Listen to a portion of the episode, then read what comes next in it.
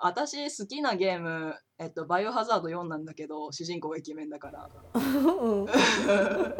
ああのゲームほんとよくできててさ、なんかすごいこう、やり込み要素とかいっぱいあるんだけど、うん7周したら飽きたもんね、やっぱり。うん、でも7周はしたんだいや、7周はしたね。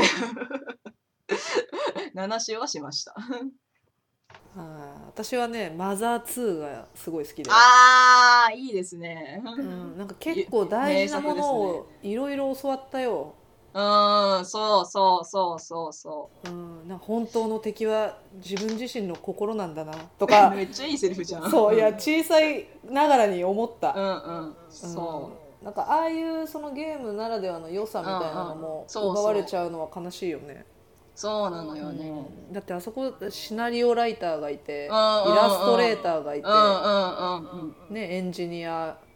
がいてってもういろんな人が関わって一個の作品を作ってるわけだから、そうそうそうそうそちょっと悲しくなっちゃうねう。なんか手軽にインタエンターテインメントができるってなると、うんまあ心配するんだけど、うんまあでも言うてさ漫画もさ小説もさで、まあ、うんゲームとかもそうなんだし、まあ、映画とかもそうなんだけど、うんまあその作品に触れることによって多角的な視点を得られるっていう効果ちゃんとあるわけなんだから、はいはいはいそうそう作りちゃんと作り込まれてるやつはね。うんうん、こういう世界があるんだなとかこういう考え方があったんだなっていう意味では、うんまああのこう世間で称賛されやすい小説を読む行為ともう大して変わんないと思うんだよねい私やーは。私もそうだと思うわ、まあ、ただあのゲームは肩こりに気をつけた方がいいけど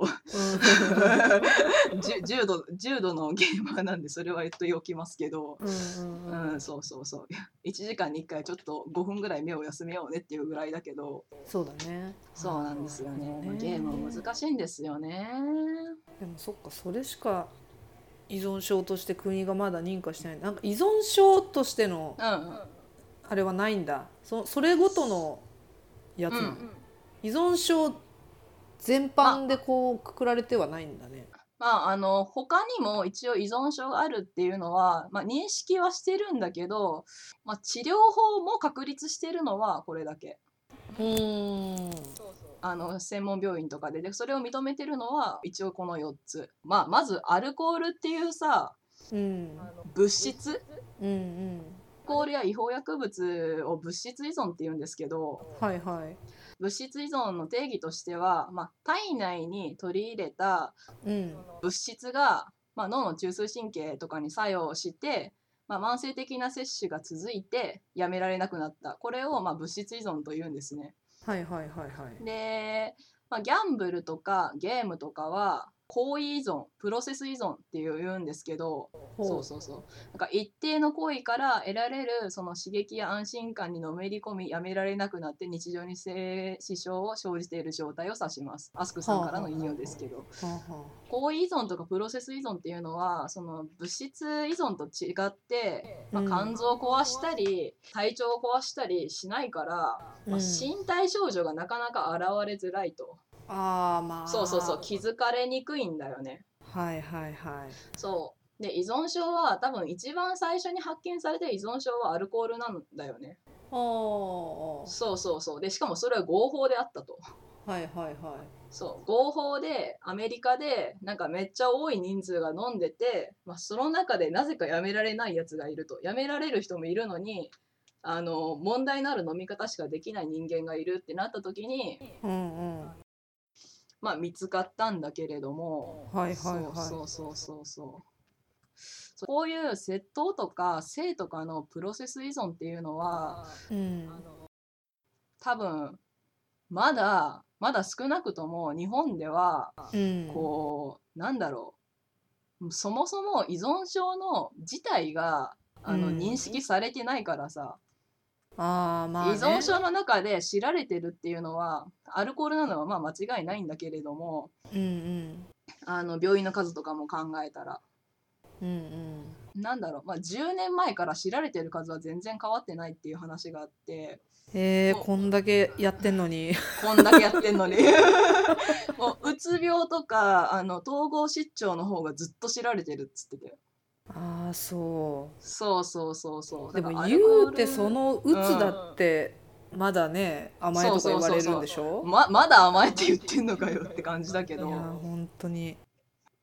まあ、なんかやっぱそういう中だからもう余計に広がりづらいよね、この何直接被害者がいて刑罰が関わってくるその性とかクロクレプトとかはプロセス依存な上に、うんうんうんまあ、何なのかななんか海外とかだと結構映画とか見てたらさ君は病気だっつってなんかカウンセリングに行った方がいいとかなんかすごい勧めてはいはいるシーンとかうんさらっと出てくるけど、うんまあ、結構日本の文化的にその精神科にかかるとか心療内科にかかるとか、うんうんまだハードルが高い一面があるんじゃないかなカウンセリング保険効かないから金高いしねやっぱあの頑張らないといけないみたいそなうそうそう文化だもんねそうそうそうそうこれを言うのは甘いみたいなところがありそもそも精神系の話っていうのはあの理解がない上にこんななんかなんでやめられないのかちょっとよくわかんないような病気なんてもう理解が ないオブないなんでやめられないんだろうねねえいや本当にねそうなんか最そう近、ですうんあの映画見たんですけどはい「あのシャイニング」ってあるじゃんああうんうん聞きま聞いたことあそるうそうそう、んあのスタンリー・キューブリックの「シはャいイうんうニんング」ってもう昔のホラー映画なんだけど、はそれの続編と言われてるい「ドクター・スリープ」って映画を見たんですよ、まあ、最近っつってもおーうんうん前前なんだけどうんうんあのーその「シャイニングのうん」に男の子が出てくるのね、はいはいはいその男の子がまあすごい大変な思いをししたんだけど生き延びたわけおーおーおーおーでそれで「シャイニング」は終わるんだけどうんうんその「ドクター・スリープ」ってその男の子が大人になった時の続編なわけようんうんうんうん。かわいもうねボロッボロの依存症者になっててそそうで酒なんだけどう。酒しかも酒。そう酒でもうそれをもう本人が、うんあこれじゃダメだってなっうて、んうんうん。一番最初にしたことがうん。お自助グループに行くことだったよおー。 映画で映画で映画でいや進んでるねやっぱり依存症治療がそう海外ではしかもやっぱ依存症をベースにした話なわけじゃないのよ別におーでもさらっとそうやってもうああー私これいつもやってるやつやんみたいなうんうん自助自助の感じ次女の感じを依存症の誰々ですうんうんみたいなあーマジでコインもらってさコインもらってさ今依存症今日から君は仲間だなんつってうんうんうんうんメダルうんうんそうそうそうメダルメダル今日から君は一緒に頑張ってやめてこうななんつって 感動うんそうそうやってまあ全然そのストーリーのうん主題とは関係ないんだけどねあーまあでもそれが描写されるっていうことはもう日常的に全然あり得ることだから描写されてるんだよね。いやのそうだと思うよそうそうそう人物のこの生活感っていうかさうんあのそうそう人間性を表現するためにそういうことを描写するけどいやーすごいなまあしかも全然余談だけどーうんその大人役をやってたのがうんうんあのユアン・マクレガーって俳優であのまあ有名な俳優さんなんだけどさうんうん「スター・ウォーズ」のオビワン役やってたりするんだけどえー、うんうんうんそのユアン・マクレガーは我々薬物依存症者からするとうんもう大好きな人が多いと言われてまあこれ完全な偏見だけどね完全なあの偏見な偏見うんトレインスポッティングっていうねうんあのドラッグムービーがありましてほうほうほうでそのトレインスポッティングで私はヘロインを覚えたんだけど、なんということでしょう。はい。そうはそれの主人公役だったんですよーい。はいはいはい。そうそうそうそうだからなんかまあ私からするとすごい感慨深かったあそーのトレインスポッティングのユアン・マクレガーがうん。自助グループに行ってるみたいな感動。もうなんか、もう本当にナチュラルにルーティーンなんだね、日常の。そうそうそう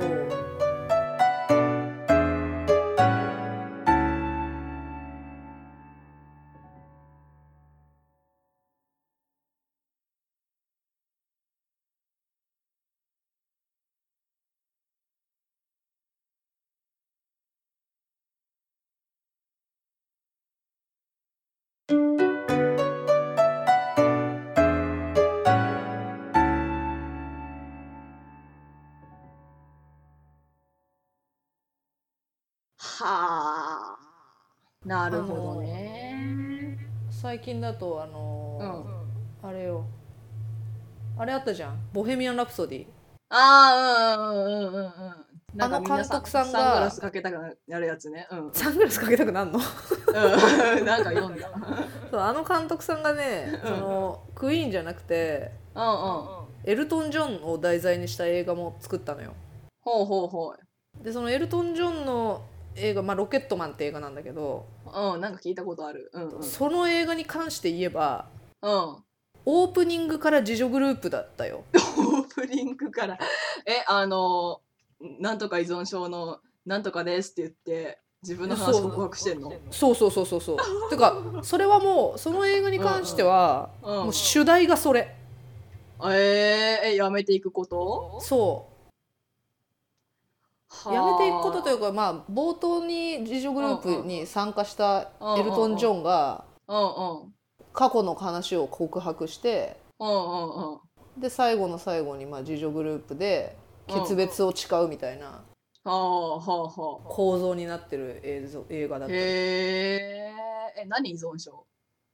えーとね、エルトン・ジョンこれまあ実話なんだけどエルトン・ジョンって、まあ、ゲイゲイコミュニティのもうすごい人うんなうんのよ、ああでまあゲイのセックス依存のはいはいはいはいで薬物アルコールああと過食、あ結構クロスしてますね。そうそうそやうでやっぱ映画をる見ると、まあ、そりゃあ依存するわーみたいな内容だったあー人 生人生そうですそうそだうからそもうう結局その依存症になる理由うんうんのところがよく描かれてるいい映画だっあーなるほどたよ、ね。うん、なぜ依存に走ってしまっうのてかしまったのかなるほどそうですねこの依存に走るそうみんななんかこの原因をすごく聞かれるんだけど、うんうんうんその依存症の話したら、うんなんで依存したのっていううんうん、そうそうそう。で、まあ、依存って、まあ、さっきアルコール、薬物、ギャンブル、ゲームって言ったけど、まあ、国に認定されてるのは、他にもいっぱいあんのね。はいはいはいギャンブルの中でも投資とかも行き過ぎたらそうなるしああそうそうかそうでまあ今我々そのインターネットとかもやってるじゃないですかはいはいはい。で SNS とかも依存しやすいし、うんまあ、あと買い物とかでしょ、うんそうそうそうでまあ性依存でしょクレプトでしょまあうんで、まあ、ちょっと形は違うけど今のところこれ依存症って認定されてないけど、うんまあほぼ同じようなもんとしては摂食障害でしょはいはいはい。過食嘔吐とかね。で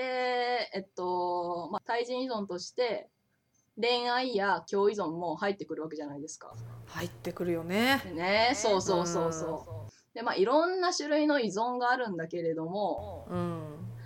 その、まあ、形は違うだけでうん。本質っていうのは、まあ、全部共通して、うん。まあ、例えばストレス例えばうん心の痛み虚しさとか寂しさっていう、まあ、自分の中にのその辛いことをうん。依存することによっての刺激で、まあ、ん自己治療するっていう側面があるんですよね。自己治療。治療そうこれ松本敏彦先生がよく言ってる自己治療をしている依存症者は。自己治療ね。自己治療か。そうそうそう。だからそのつそういうところで生き延びていくために、うん。まあ、自己治療してるんですよその刺激とかで。はこれが何回もやってるうちに脳の報酬系がい。うん。こう変わっちゃってうん自分でコントロールできなくなって病気になるっていうことなのよね今言われてるのはこれは。だから治療してるつもりが傷つけてるみたいなそうそうそうそうそうそうそうそうそうそうそうことになるのね。そうそうそうそうそうですそうです。寂しい。辛い寂しいな。そうそうそう。でまあなりやすさっていうのはあいろいっぱいあるんだけどいろいろ。うん。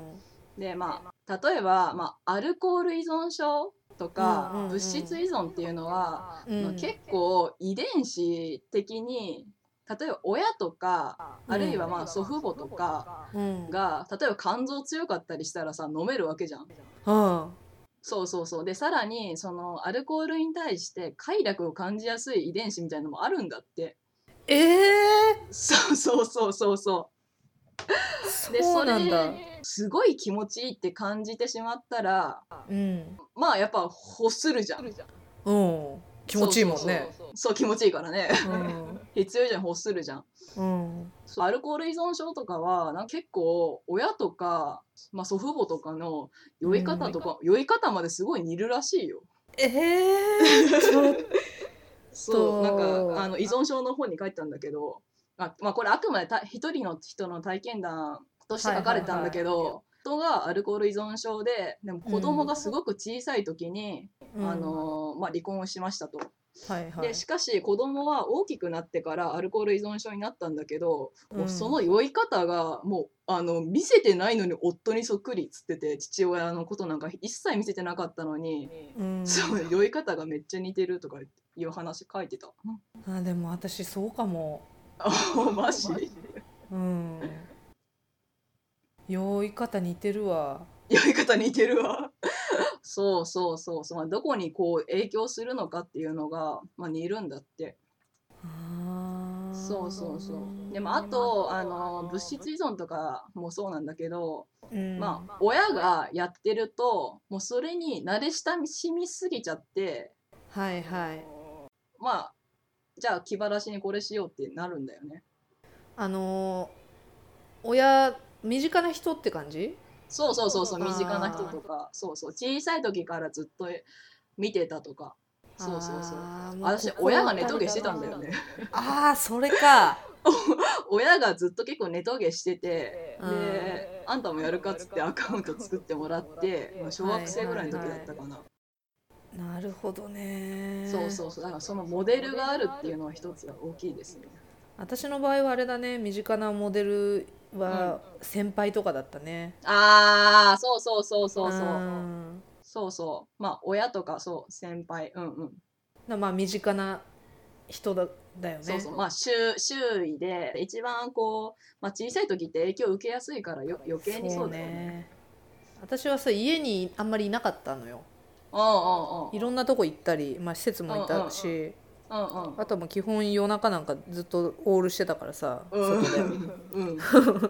そうやっぱ周りの先輩がやってたよねはーいはいああそれもあるねこの社会環境うんそうそうそうそう。はい、後取りです。いろんな依存症があると申し上げておりますが、まあなぜこの他の依存症が国に認可されないのか、アスクの方にあのお伺いしてきたんですけれども、とこのラジオでよく出てくる松本敏彦先生曰く、まあ何でもかんでも病気にしない方がいいという方針が一つあるそうですね。であとは例えばクレプトマニアとかはトラウマを麻痺させるために依存していたりっていうところで果たしてそれをこの依存症のくくりに入れていいのかっていう問題とかもあるみたいですね。あもちろんそれでその他の依存症が、まあ、存在しないとか国に認可されてないからそれは病気と違うというのは全く違うんですけれども、ものが違えど、まあ、似たような状況になるっていうことなんですよね依存症はどれも。まあ、ですので、まあ、アスクさんとかで説明されている場合時は依存症とは似た側面がありますというふうに表記されているんですよね。以上です。